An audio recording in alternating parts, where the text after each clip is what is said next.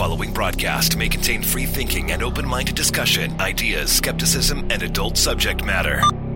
Topics will be discussed using adult language, sometimes gratuitously. Get ready to move the conversation forward. This ain't your granddad's news and comment show. This is I Doubt It Podcast with Brittany Page and Jesse Dollemore.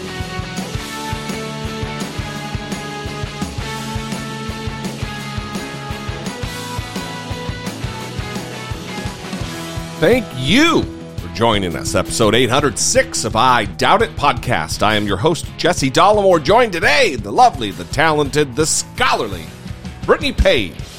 We have had an eventful few days with the Poor People's Campaign March on Saturday, which you have put a video up showing the interviews that you did with various people. Some of them. And then it was my birthday as well, Yesterday. yesterday. Yeah. And your birthday is coming up. Monday. Very exciting. So we have some, a lot of June festivities. We do. But the Poor People's Campaign march was fantastic. The day before it was like 97 degrees and the heat index was over 100. Yeah. So we were terrified that we were going to be out there filming for hours in the 100 degree heat. Thankfully, that was not the case. It was a beautiful day, although the wind was kind of beating our asses in the beginning. At the very beginning, for sure. Things definitely Sorry, I'm yawning. things. see, I was pausing for No, edit no. purposes. and- Nah. Okay. We we, We've been doing this too long for me to edit out a yawn, Brittany Page. we aren't going to talk about how you haven't been feeling well, but let's talk about it. We, we can talk about it. So I went I went to the doctor and I don't know if any I- well, I wanted to wait to talk about it, but we're here, so we'll just fucking do well, it. you're yawning loudly into the mics and refusing to edit I- it out. So what? All right. No, that's fine. Whatever. So I don't know if it's like a, a post COVID thing or whatever, but I happened to go to the doctor um because I'm getting to the age where I need a colonoscopy done. So I went in, oh, I'll get it checked and and they, they you're did a past the age where you get a colonoscopy. yeah yeah yeah It's 45. yeah. He he said fifty, but you know He doesn't seem to know. He's, he's an MD. What's that guy fucking know? So anyway, I got a bunch of blood work done, a bunch of blood work done, and I'm anemic.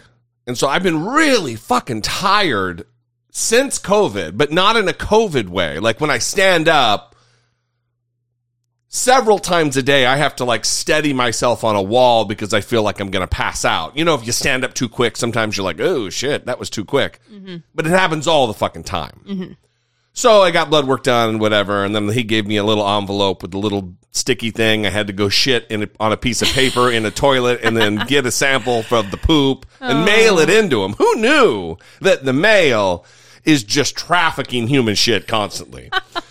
so anyway, I'm, I'm tired. I've been tired lately. I get up in the morning, I do videos for YouTube, and um, am wiped Yeah. pretty early, pretty early on. So. Yeah. So Maybe it's COVID related. Who knows? We'll see. We're getting to the bottom of it. Yeah, I mean the the blood work is pointing toward anemia. I think they're right now looking for why.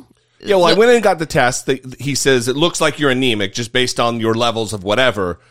Come back in. We, we need a whole new panel of different blood tests to kind of pinpoint what the fuck's going on. Yeah. I'm paraphrasing. Yes. So you're in the middle of that process now and we're mailed off my poop today. we're hopeful that it is just a, you know, supplement issue that you just need to take some iron or whatever and that will be that. Still tired. So, the So the Poor People's Campaign march. So can, can I talk about the, the moment out in front talking to our neighbor? One of our neighbors, a few houses down. Oh, yeah, yeah, sorry. So we bump into one of our neighbors, great guy, former Marine, or not former, he's active. yeah. And we're talking to him, and it's like, hey, what do you guys got planned this weekend? He's got his dog, that this toothless, beautiful little little uh, uh, poodle or whatever it is. So we we started we stuck struck up a conversation surrounding that. That's how we got to be friends. You know, I like to tell the entire story anytime I tell a story. Apparently, I know how it works. and uh, he's like, "Oh, what do you get? What are you guys up to this weekend?" So, "Oh, we're giving dinner at a friend's house." And And Saturday we're going to the Poor People's March. and he he like took a beat. It was Mm-hmm. Like almost like a double take. Like, is is that what it's called? Yeah. like I'm maligning poor people or something. yes. Yes. I was like, oh no, no, it's the poor people's campaign. It's the Yes. the the mass low wage worker and poor people's moral march on Washington and to the polls is like the full name of it. uh-huh. And uh, it reminded me of that scene in 30 Rock when the Alec Baldwin character, Jack Donaghy, is dating the Salma Hayek character. Yeah. Such a short arc, I don't remember her name. And he's asking her, because, you know, he's like Republican, racist, weirdo guy. Mm-hmm. And The- the character. The character. Yeah, what, well, who knows? It's Alec Baldwin. who fucking knows? And so he asks, uh, the character, Jack Donaghy, asks his new Puerto Rican girlfriend what he can call her. Like, what, what are you? What can I call you? Yeah. She goes, Well, I'm Puerto Rican. Yeah, yeah, I know, but what can I call you? Uh-huh. She goes, Puerto Rican. He goes, mm, that, that doesn't sound right. Yeah. because he uses that as a racial slur. Yeah, right. Yeah. Because to him, Yeah. he's one of those guys when he talks about somebody of a different race, he like, um, you know, the Puerto Ricans. Like it's always in a Yeah. negative. Yeah. It's in a negative framing where he has to whisper it. Yeah, yeah.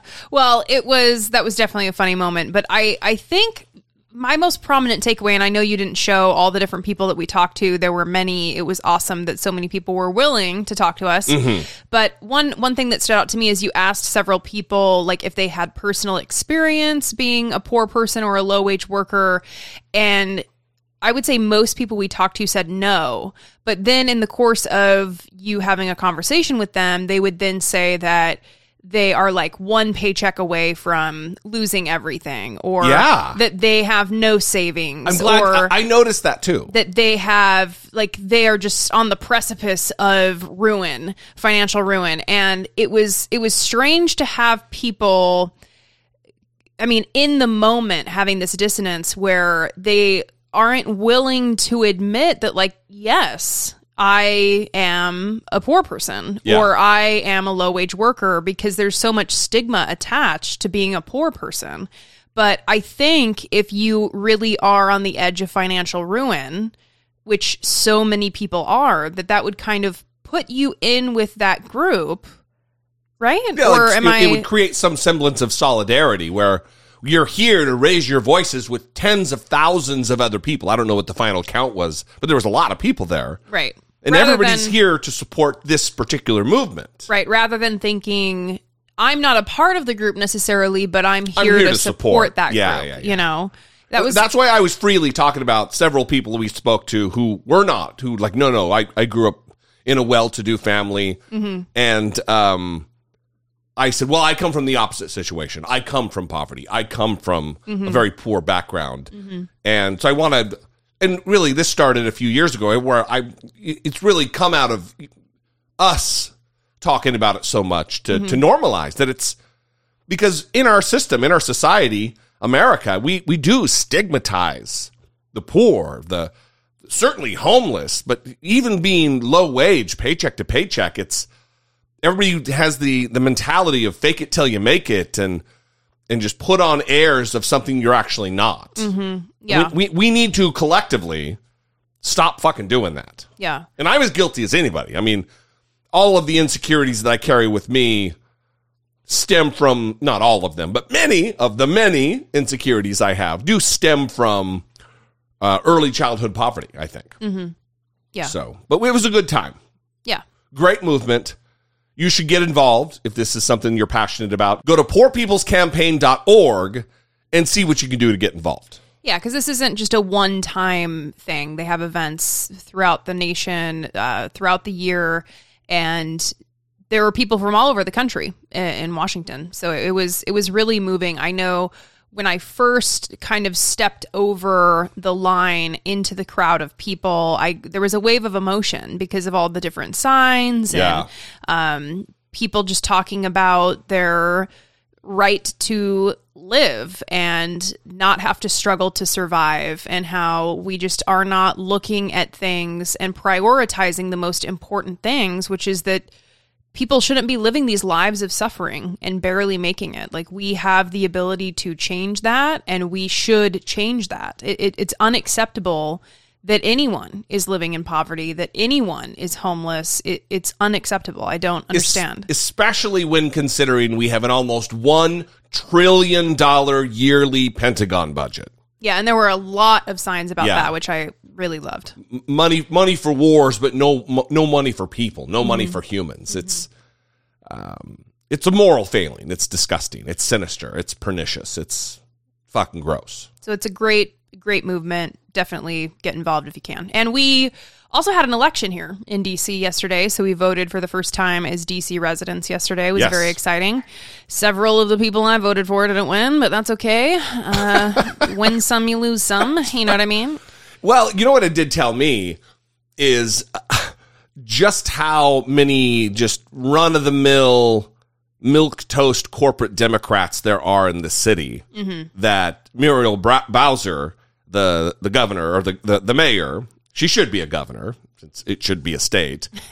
uh, she she won pretty handily Oh, yeah. to to a guy who really has, is actually progressive.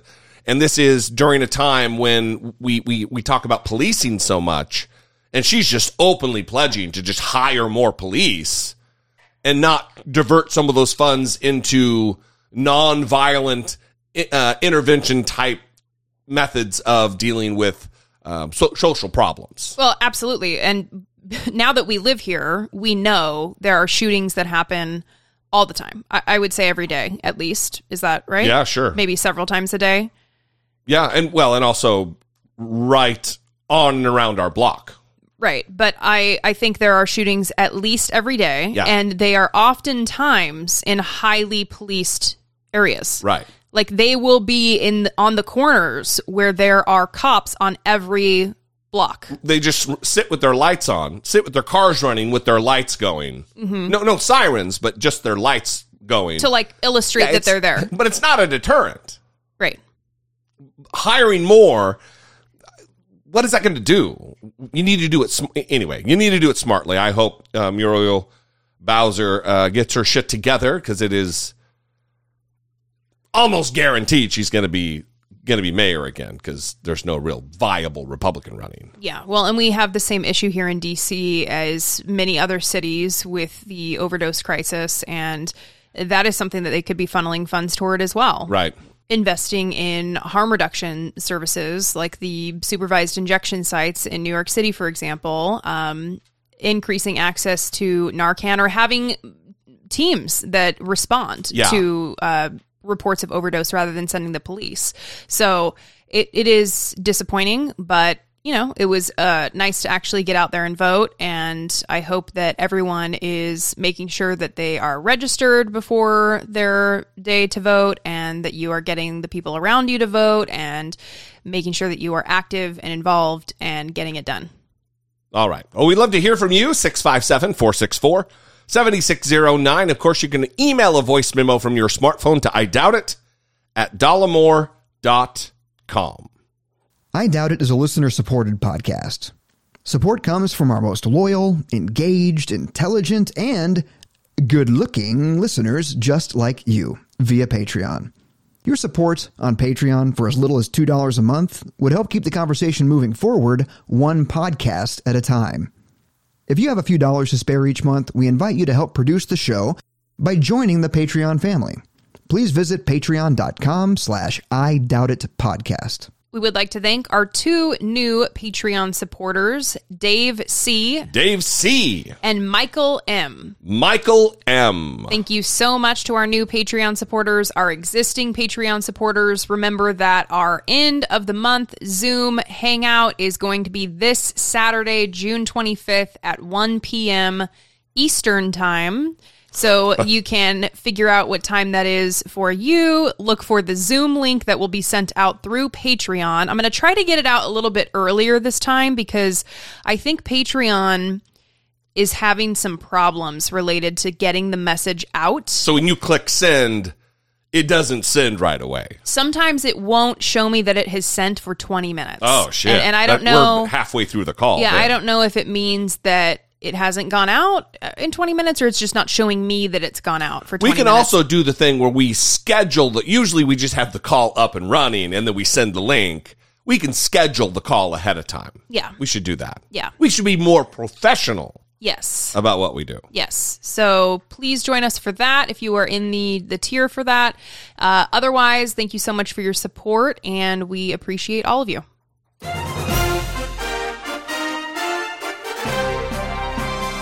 Democracy. Facing down pessimistic politics with realistic optimism.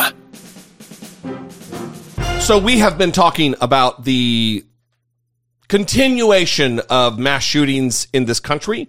We have been talking specifically about the Uvalde, Texas shooting at the elementary school. The 19 children and two teachers were murdered in cold blood. I don't think there's any other way to murder a child but in cold blood. And there has been a disgusting amount of subterfuge, of distraction, of diversion, of straight out lying about the role that police had in the continue in making the massacre even worse than it was, or what even worse than it could have been. Lying and also withholding information. And well, it, for me, it's one and the same. If you're trying to keep the truth from the public, just it is it is not being true to what they claim to be. Servants of the public, protectors of the public. They are doing none of that. In fact, they're going out of their way to ensure that none of us know the truth, that the truth doesn't see the light of day. So the director of the Texas Department of Public Safety, Steve McCraw, held a press conference and was very direct about his views of the police response, calling it an abject failure. There's compelling evidence that the law enforcement response to the attack at Robb Elementary was an abject failure and antithetical to everything we've learned over the last two decades since the Columbine massacre. Three minutes after the subject entered the West Building, there was a sufficient number of armed officers wearing body armor to isolate, distract, and neutralize the subject. The only thing stopping a hallway of dedicated officers from entering room 111 and 112 was the on scene commander, who decided to place the lives of officers before the lives of children. The officers had weapons, the children had none. The officers had body armor, the children had none. The officers had training, the subject had none. really makes me wonder because I just generally distrust police because they've proven themselves time and time and time and time and time and time again to be liars.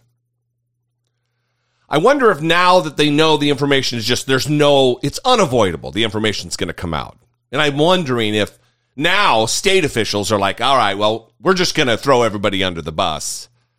Or if they are just now learning some of the details that we're learning publicly. Did you did you hear about what the mayor said? No, what did he say?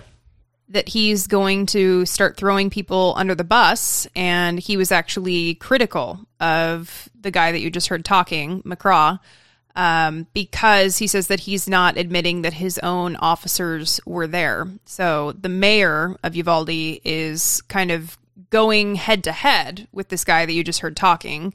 The again, the uh, director of the Texas Department of Public Safety, Steve McCraw, and there's a lot of infighting right now because there's a lot of pointed fingers saying that you know you were there too but you're not admitting wrongdoing Right. and the mayor came out and said there were eight law enforcement agencies at the school that day and that you have all of these various law enforcement agencies that are not being forthcoming Right.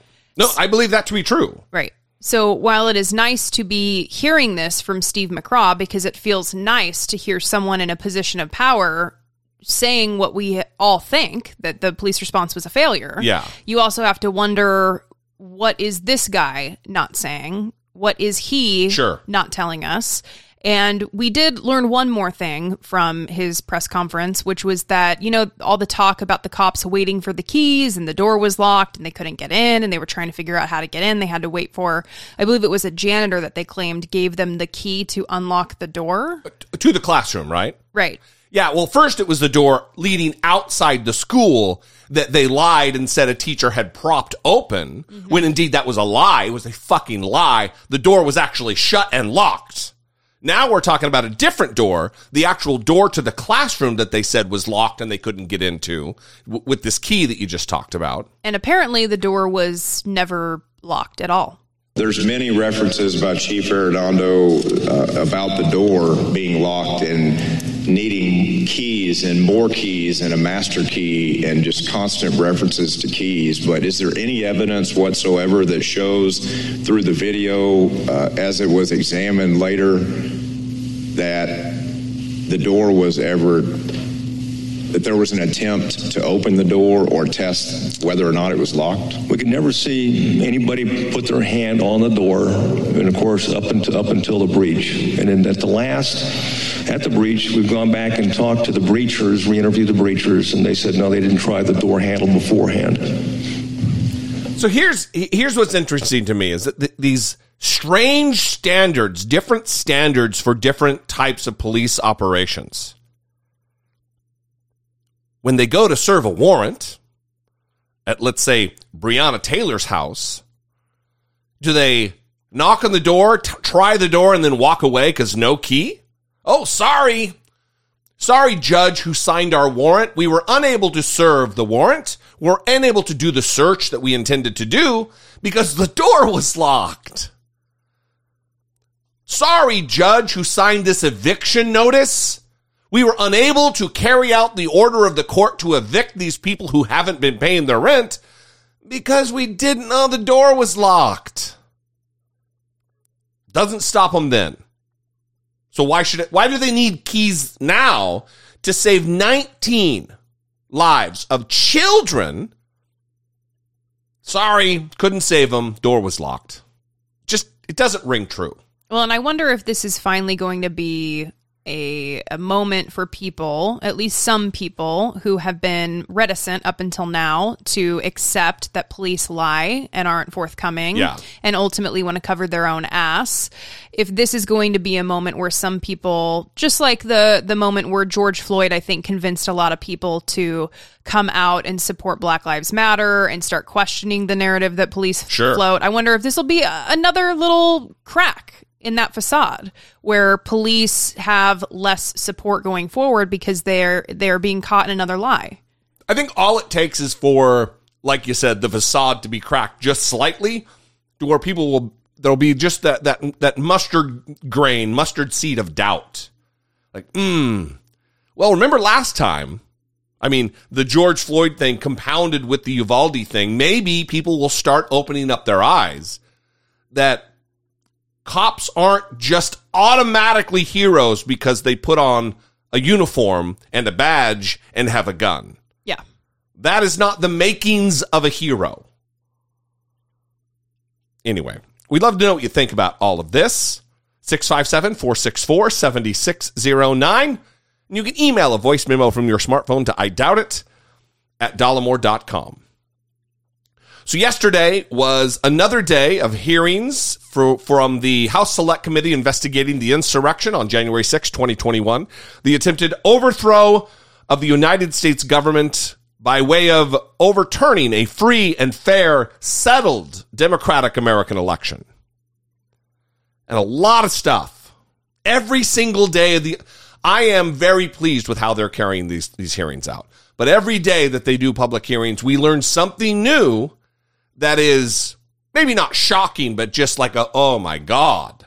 This thing was an organized movement to try to keep Donald Trump in power, even though they knew, they knew they've demonstrated, the committee has demonstrated that they knew they lost and they still wanted to stay in power by any means necessary. So this fourth hearing really focused on Donald Trump and his allies and the pressure that they put on Republican officials in states what they focused on Arizona and Georgia At this hearing, yeah. in this hearing uh, to have officials in those states reverse his loss, but also the plan to have these fake electors appointed.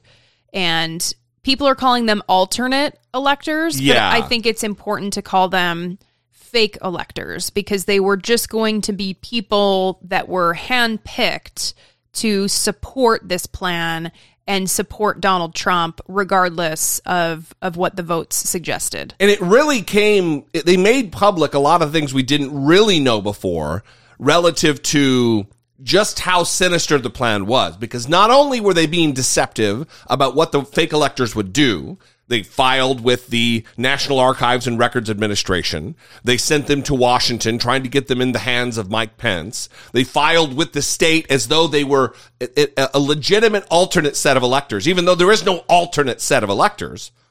They also lied to the actual electors and told them, no, no, no, no. This is just in the case that this goes to court and the, the, the, the election is reversed, then we'll have the sl- slate of electors. There was all of these lies and these, th- this criminal conspiracy entered into, um, in a, in a, uh, in an effort to overturn the election. It, it, it it's crazy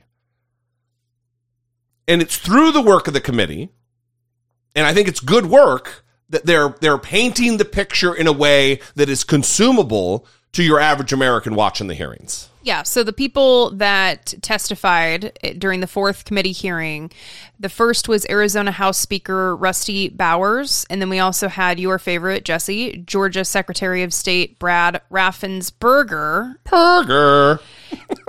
and his Chief Operating Officer Gabriel Sterling. can i also say Gabriel Sterling.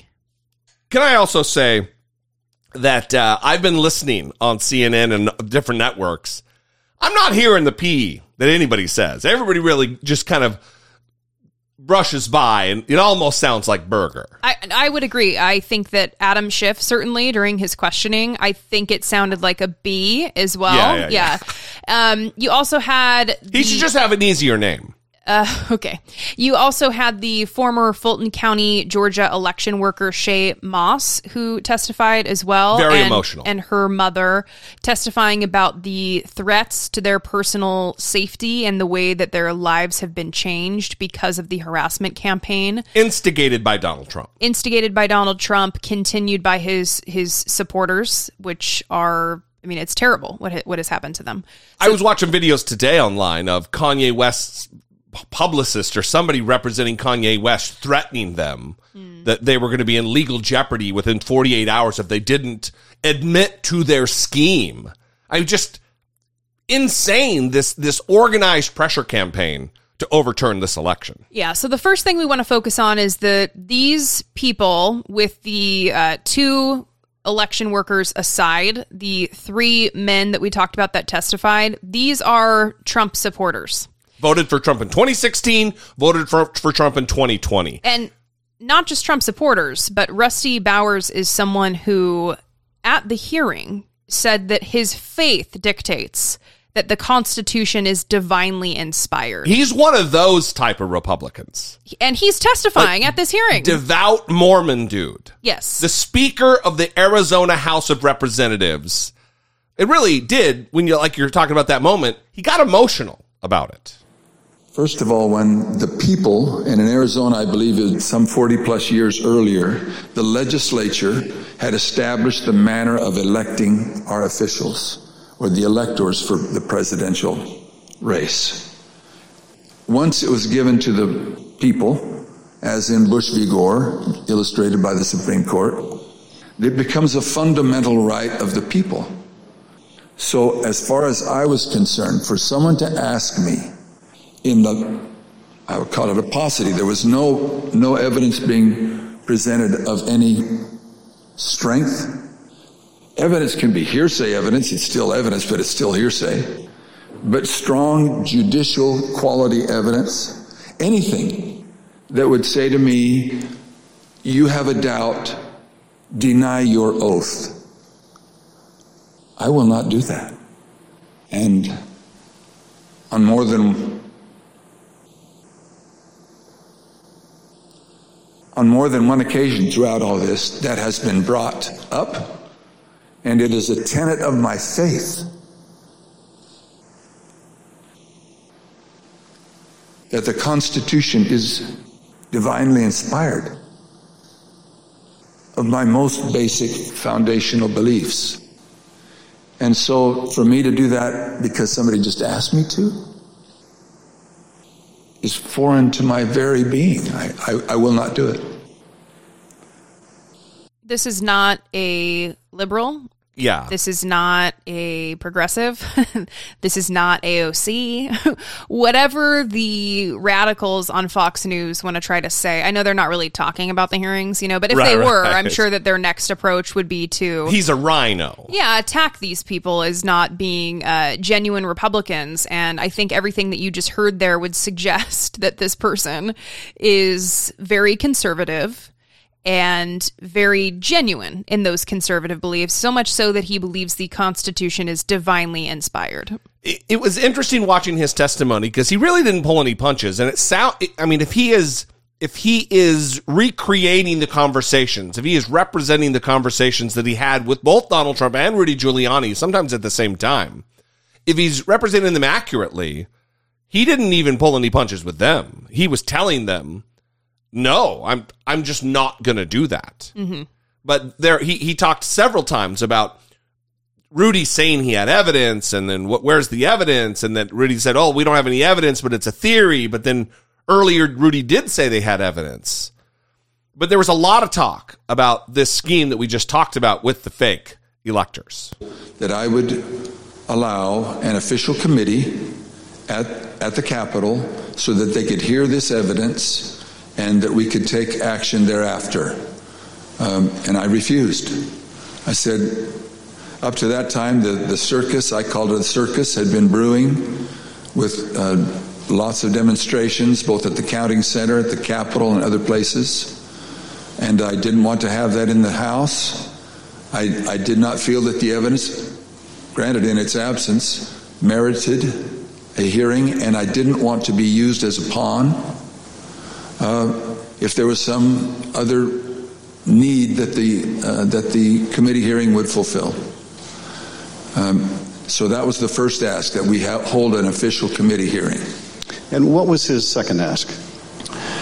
I, I said, to what end? To what end the hearing? He said, well, we have heard by an official high up in the Republican uh, legislature that there is a legal theory or a legal ability in Arizona that you can remove the um, the electors of President Biden and replace them and we would we would like to have the legitimate opportunity through the committee to come to that end and and remove that. And I said that's that's something I've, that's totally new to me. I've never heard of any such thing.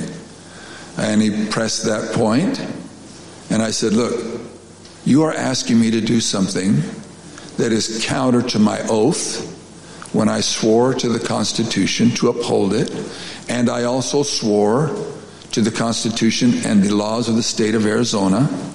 And this is totally foreign as a, an idea or a theory to me, and I would never do anything of such magnitude without deep consultation with qualified attorneys. And I said, I've got some good attorneys, and I'm going to give you their names. Uh, but you are asking me to do something against my oath, and I will not break my oath.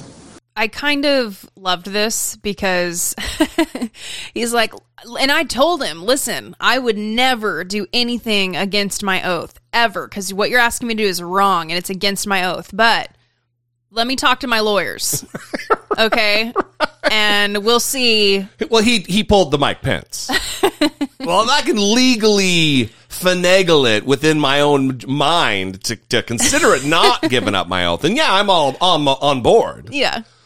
which is what the problem is with all of these people like Liz Cheney 2024 question mark No. Mike Pence 2024 question mark No. oh they're heroes eh, let's calm the fuck down a little bit Yeah.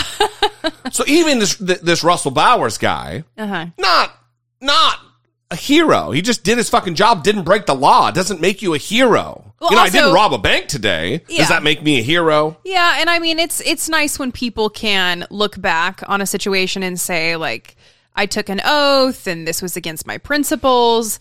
At the same time, we, we do hear in these answers little glimpses that it really also is a fear of consequences. And when he starts talking about how he would never do something like that without first talking to his attorney, you know, I mean, that's, that's giving some room where he didn't just explicitly say no this is against my principles against my oath I, I do think that there is some utility in it though, because it does shine a light on the people who were willing, um, through whatever justifications in their mind, were willing to jettison their, their oath to the Constitution, were willing to um, step away from any honor, any loyalty to the country, like Rudy Giuliani, like Donald Trump, like John Eastman, like so many of these others who are in the Trump orbit.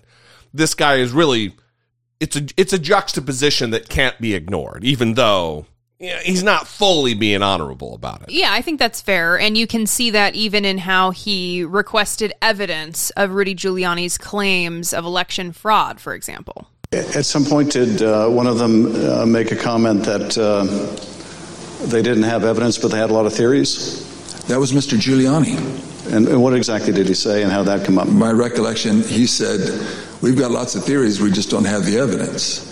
And I don't know if that was a gaffe or maybe he, he didn't think through what he said, but both myself and others in my group, the three in my group and my my council, both remembered that specifically, and afterwards we kind of laughed about it.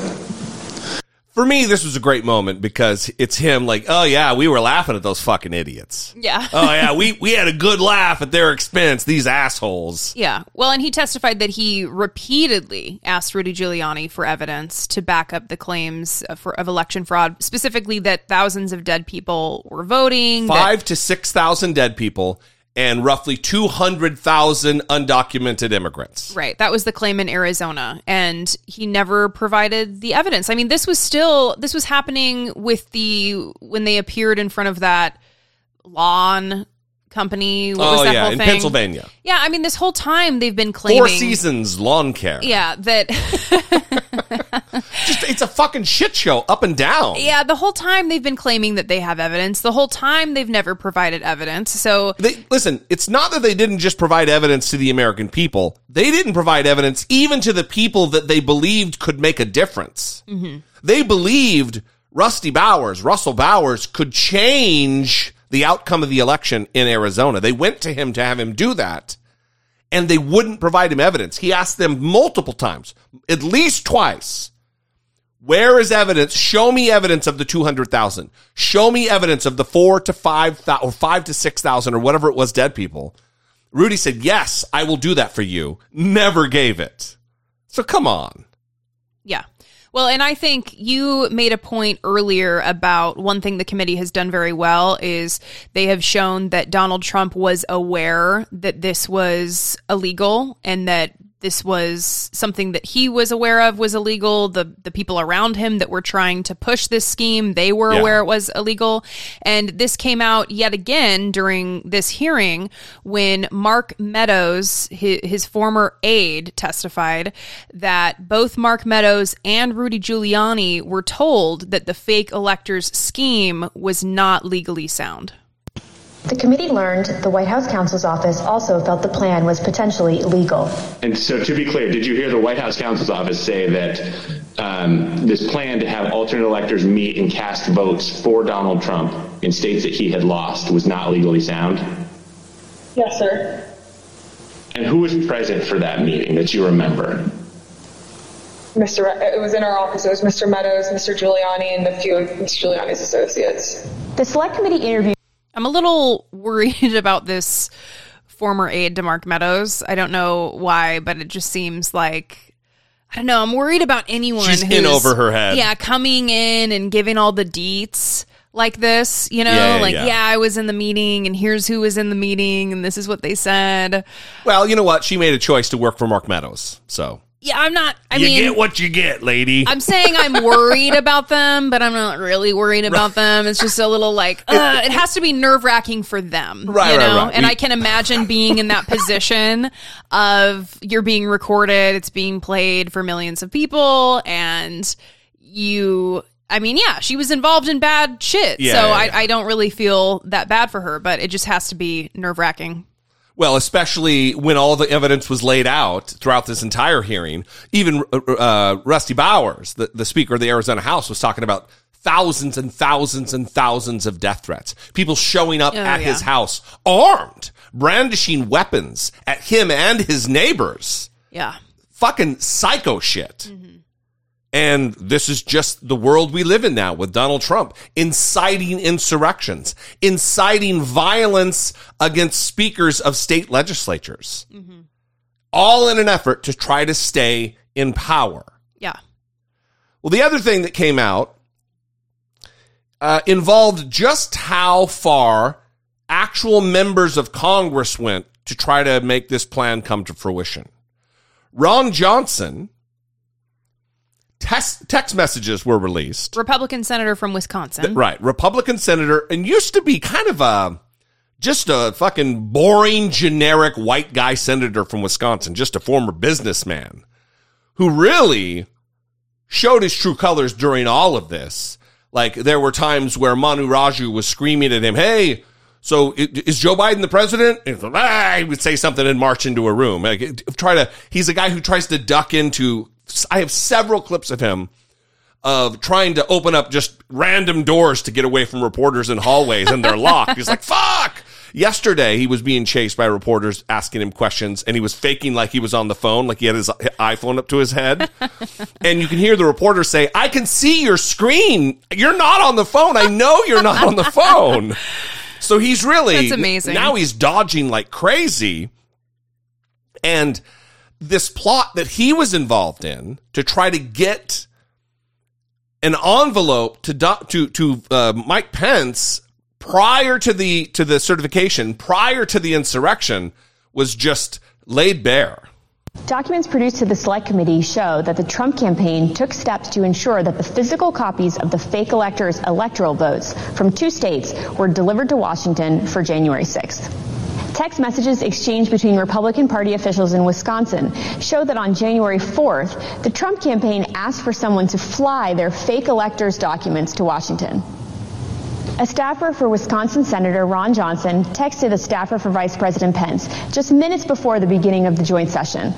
This staffer stated that Senator Johnson wished to hand deliver to the Vice President the fake electors' votes from Michigan and Wisconsin. The Vice President's aide unambiguously instructed them not to deliver the fake votes to the Vice President. Even though the fake elector slates were transmitted to Congress and the executive branch, the Vice President held firm in his position that his role was to count lawfully submitted electoral votes. Joseph R. Biden Jr. of the state of Delaware has received 306 votes. Donald J. Trump of the state of Florida has received 232 votes. Which is what he did when the joint session resumed on January 6th after the attack on the Capitol. So unfortunately, Ron Johnson has some wiggle room here because according to these text messages, it is an aide for Ron Johnson talking to an aide for Mike Pence. So Yeah, this is the little loophole that he is making himself Right. comfortable in when he responds to reporters. But he's he's admitting that it happened. He's just saying it's a staff to staff thing. And also the excuses that they're giving that he gives when he gets confronted by Manu Raju out on the on the on the Capitol uh, complex don't jive with what we've heard prior. Senator Johnson has since responded to this. For that, we go to our chief congressional correspondent, Manu Raju. Manu, you caught up with Senator Johnson outside the Capitol. What did he have to say about this slate of fraudulent electors? Well, he acknowledges that in the morning of January 6th, he in fact was aware that his chief of staff had reached out to Mike Pence's office to try to deliver them this slate of electors. But he also contends that he does not know the genesis of this push to potentially provide new electors to this from the states of Michigan and Wisconsin. Says he has quote no idea the person that was behind it. Uh, he also uh, says that he had no involvement whatsoever, other than a very brief interaction he had with his staff member who tried to deliver this to the vice president's office, who rejected it. This is what he said. Why was he even asking for that? because somebody delivered this to our office and asked to deliver that to the vice president. Did you support the, his efforts to try to get those slates to the vice president? No, I, I, I had no knowledge of this. Who's who's the person I had that no, delivered- you know, I, I had no involvement in an ultimate state of uh, slate of electors. I had no idea this thing would be delivered to us. Got delivered staff to staff. My chief staff did the right thing. Contacted the vice president's staff. Uh, they said didn't want it, so we didn't deliver it. Who's the person- Again, that's the end of story. Who's the person that delivered it to your I, office? I have no idea. And I also just asked him moments ago whether or not he would try to find out the identity of the person behind this. He indicated no interest in doing that. And I also asked him, Jake, just moments ago about why not, uh, you know, why exactly offer something to the vice president without vetting this information. He went on to say, we got handed an envelope that was supposed to go to the vice president. I didn't know, I didn't know about it, so we just called up the vice president and offered it. He claimed it came from a House office initially, but he also said he didn't know who, which House office provided it. So a lot more questions than answers after my interaction multiple times with Ron Johnson tonight. So that's not the full clip. The full clip of him walking across the lawn is him saying it was from some unnamed, unknown intern in an unnamed, unknown house office. So both his press secretary, a former Trump staffer, and his chief of staff, a former Trump staffer, don't know the identity of the intern, but they took the paperwork to give to the vice president of the United States of America from an unnamed, unknown intern in an unknown, unnamed congressional office. That makes no fucking sense that a Senate office chief of staff, it's not some legislative aide, it's not some person who answers the calls, it's not a scheduler, it's the chief of staff, is taking documents from some rando to give to the vice president of the United States of America. None of this plays well. None of this makes any sense whatsoever. And the other part is toward the end of the clip that Manu Raju didn't play is where he's imploring these journalists to leave him alone. Why wasn't the Capitol secured? You know, who was in charge of that security? This is a total partisan witch hunt, uh, and you know, I was not I was not involved in this at all. You know, you so I don't know why you're even asking the questions. If the committee so why, why don't you just leave me alone? If the committee reaches out and they want So why don't you just leave me alone? Ron Johnson says to reporters who are doing their constitutionally protected duty to report on these important matters of state, um, especially related to an attempt to overthrow the United States government that Ron Johnson seems uh, very, very involved in. Sounds like he has uh, nothing to worry about. Right. He was walking as fast as he could while this gaggle of reporters followed him across the complex. Gotta be a bummer once you get caught doing something bad.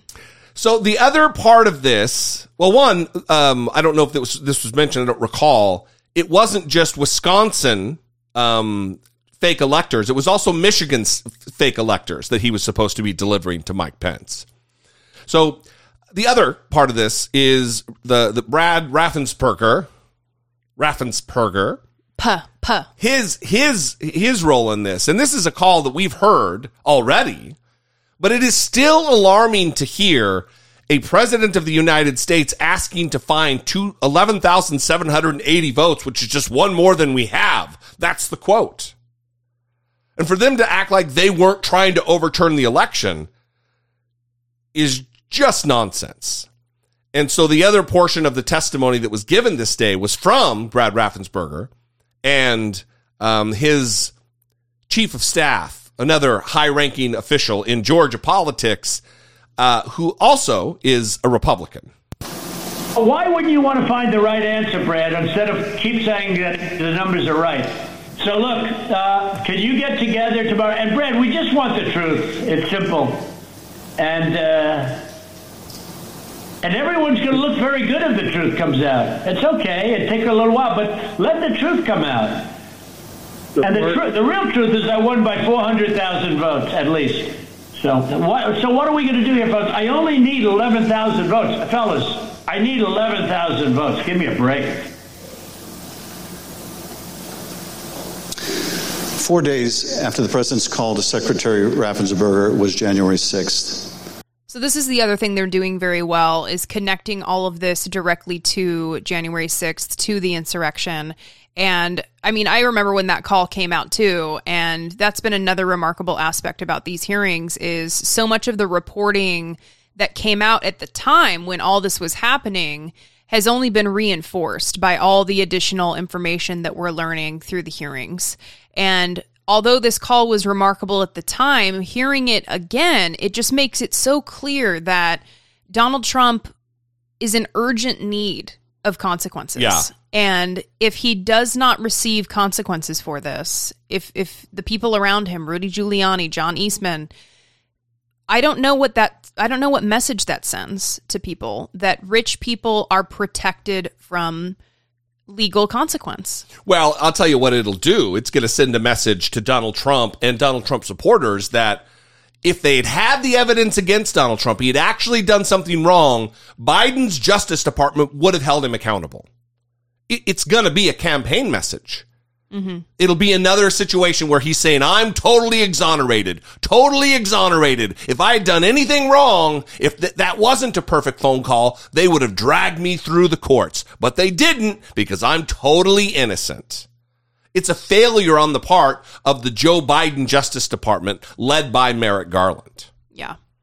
Well, this this final clip from the hearings was just kind of a funny little tidbit that I mean, you, you just think it would be like something from SNL, but it, instead it's not. It is Trump's chief of staff, Mark Meadows. And apparently he wanted to send Georgia election officials like presidential gear, like coins and like autographed stuff. Yeah, like um, autographed MAGA hats I read. Yeah, in order to entice them into the illegal plan, I guess. You know how it works. Well, I don't really want to overthrow the United States government, but if you're going to give me a signed MAGA hat, I'm all over that. The Select Committee has received text messages indicating that Mark Meadows wanted to send some of the investigators in her office, in the words of one White House aide, a shitload of POTUS stuff, including coins, actual autographed MAGA hats, etc. White House staff intervened to make sure that didn't happen. It was clear at the time of this call that the former president had his sights set on January 6th. so that's uh, nothing that anyone would ever That's, um, want or need. I don't know. That's that's really sweetening the pot. Sure. so you may remember on day one of the committee hearings, but we're going to take you all the way back to the first January 6th committee hearing right now because you may remember we played and laughed at a clip from Ivanka Trump talking about how she accepted what uh, former Attorney General Bill Barr said about how there was no election fraud. And she.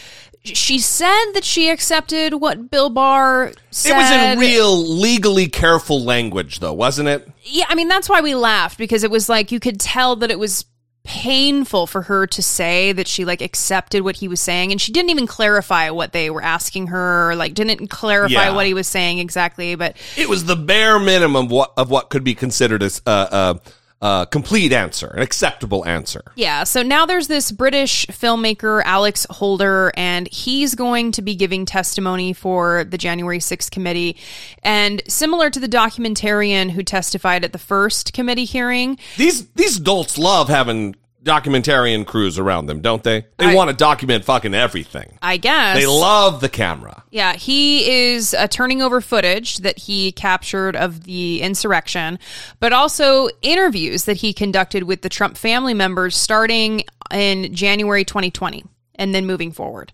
And there is reporting now from Jesse's favorite, Maggie Haberman, that the uh, interview that Alex Holder did specifically with Ivanka Trump is likely going to contradict the statements that she gave in her testimony at that first hearing with the January 6th committee. Reporting from the New York Times undercuts what Ivanka Trump said during recorded testimony that aired during the first hearing. You might remember this comment. I respect Attorney General Barr. Um, so I accepted what he said was saying.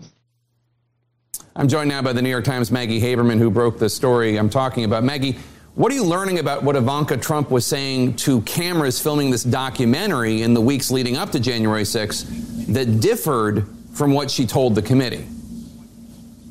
Sure, Jake. So what she told the committee in that snippet, and we should just be clear, that's the only one of the few pieces that they've released so far. She sat for a much longer interview. We don't yet know what else is there, but from what they played publicly, she said that she was affected by Bill Barr, she respected him, etc. That was based on a statement that Bill Barr made on December 1st, 2020 to the Associated Press where he said that there was no widespread fraud that had impacted the election, contrary to what the president was saying at the time. President Trump, then President Trump was furious with Barr for saying it. 9 days later, um, according to uh, video that we have seen, um, Ivanka Trump was uh, recorded by this filmmaker in an interview with him, this person who was making some kind of a documentary uh, about Trump and about people around Trump, talking, you know, asked her response to Trump's uh, view of the election.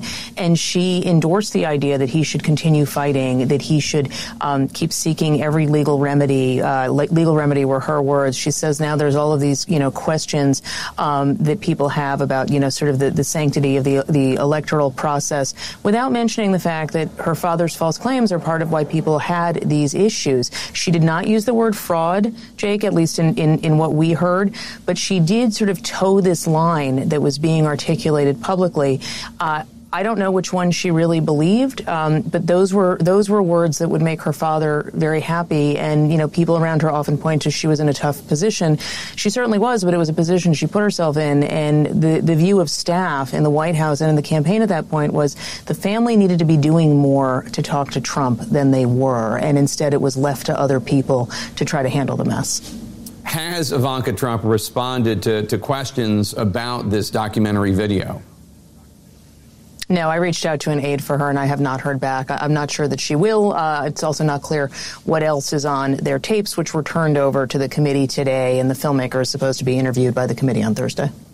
So the next hearing, I believe, is Thursday the 23rd. Do you know if that's true? I don't know. I I get my I get my my marching orders about the committee from you. So Yeah. it sounds right. They've been going just about every other day. Well, they have announced, actually, uh, the chairman, Bennie Thompson, has announced that they are, after this next hearing, which apparently is going to focus on uh, Donald Trump's efforts to uh, deploy the Justice Department uh, to help overturn the election. It's the hearing I'm very, very interested in. they are going to be um, pausing until July and then resume the schedule in, in July. And this is partly because of what you just heard from Maggie Haberman.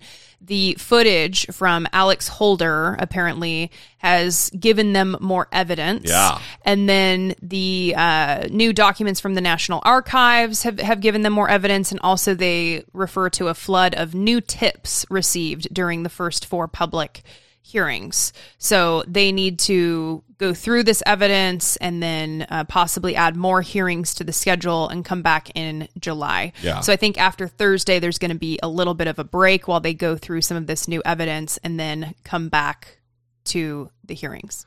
So we want to know what you all have to think about this. Have you been watching? What are your takeaways? Do you disagree? Do you agree with whatever some of our analysis is or are?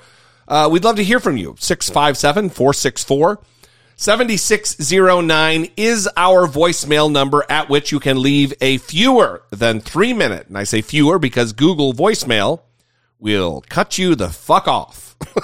well, I'll tell you who doesn't agree with the January 6th committee hearings, and that is Texas Republicans. Mm. Because they announced their new platform. Wow. Uh, sh- Even for Republicans, it is pretty nutty. And They're just going full bore. one of the things that uh, is in the new Texas Republican platform is that Joe Biden did not really win the election. The Texas Republican Convention met over the weekend, and the delegates there embraced a number of stances which signaled a rightward shift for the party's philosophy moving forward. Among other things, the convention voted to reject the outcome of the 2020 presidential election, called Joe Biden an illegitimate president, and called to repeal the 1965 Voting Rights Act, which was passed to stop discrimination of black Americans at the polls. Senator John Cornyn, the state's senior senator was also formally rebuked for his involvement in the bipartisan gun safety measures. The Texas senator's Friday night speech to the crowd was met with boos.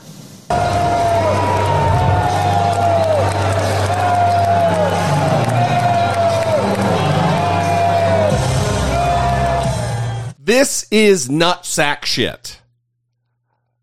John Cornyn is a right wing ideologue goofball.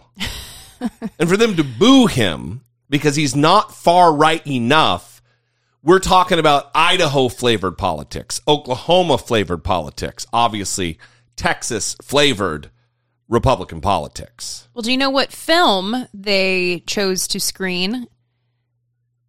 I'm trying to think of that KKK movie back in the day. um, The Birth of a Nation. The Birth of a Nation. yeah. Uh, no, it was actually 2000 Mules. Oh, of course. Dinesh D'Souza. Yeah, the, the, the 2000 Mules that at the last hearing, Bill Barr had an uproarious session of laughter about what a fucking joke the movie was. Uh huh. Yeah. Even Bill Barr, who covered for Donald Trump's fascism for for for a couple years, even he thinks Dinesh D'Souza is a dumb fuck who put out a stupid movie that is laughably incorrect. Yes. So Yeah, so that's where they are. take that on board, everybody. a scary time in our country for numerous reasons, and that is just one. Well, the, the the other reason this is something that's ongoing we've been talking about is different rulings from the Supreme Court.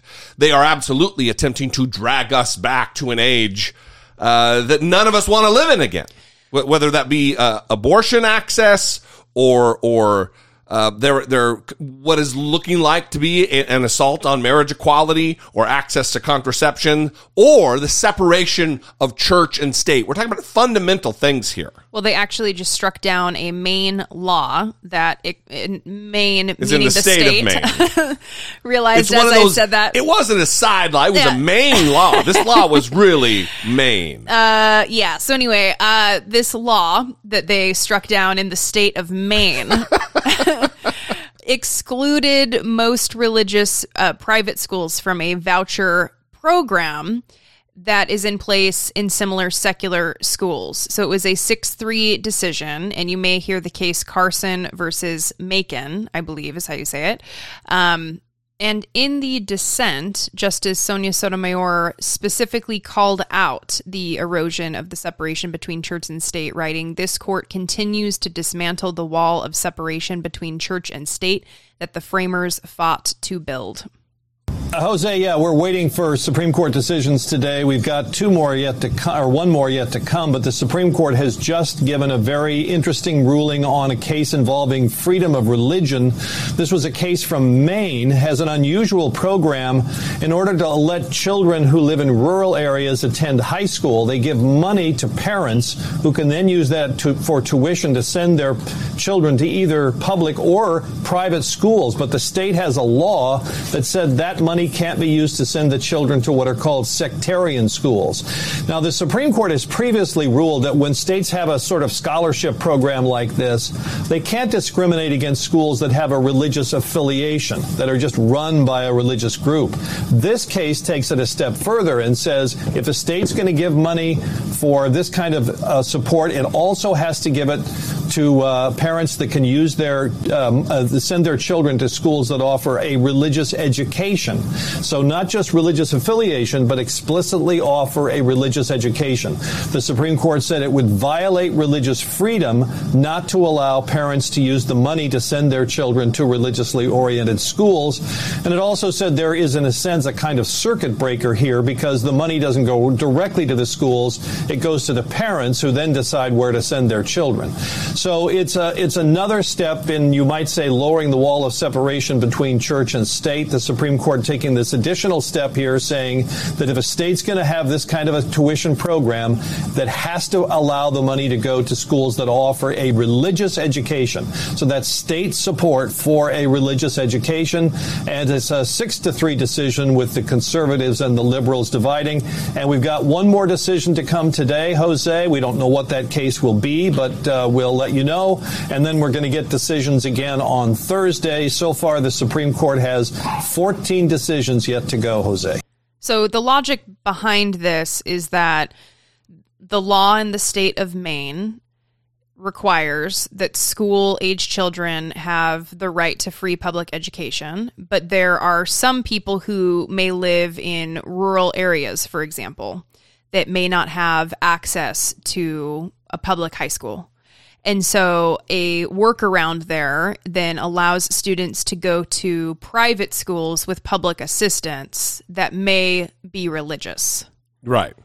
And So not just like a school at a Christian church, but we're talking about a religious education Mhm. where they may teach that Noah took dinosaurs on the ark and shit. Yeah. So basically, what what the issue was is that uh, schools with religious instruction were not eligible for this program. Right. As well, they should not be because they are religious institutions and we have a separation of church and state in the First Amendment of the Constitution. But what do you expect to have happen when you have at least three off the rails religious nutterbutters on the court? Samuel Alito, Amy Coney Barrett, and Bart O'Kavanaugh.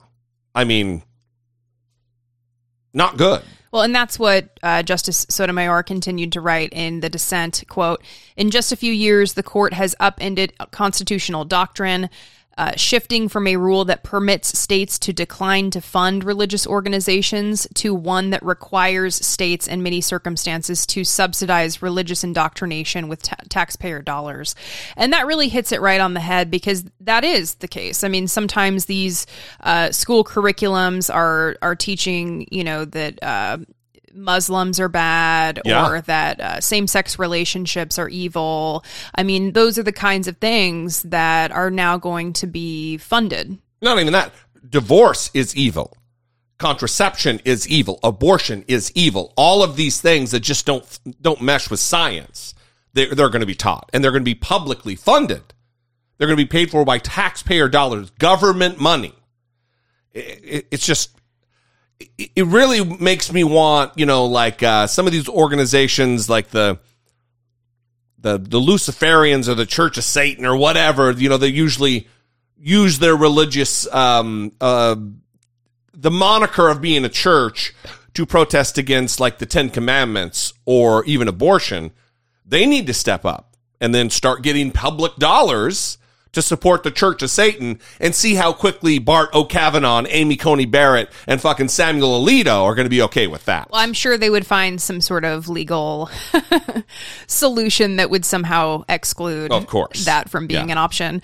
But as you heard, there are opinions that are still coming down. I think the term ends at the be- beginning of July or the end of June. I'm not sure, but the decision on Roe still hasn't come out. I think that opinions are coming out tomorrow, Thursday the 23rd. So it's another day where we are kind of in this uh, like hellish game show country that we live in where we're waiting for our um, millions of people to lose their constitutional right to abortion because just on the whim of five people who get to decide that Yeah.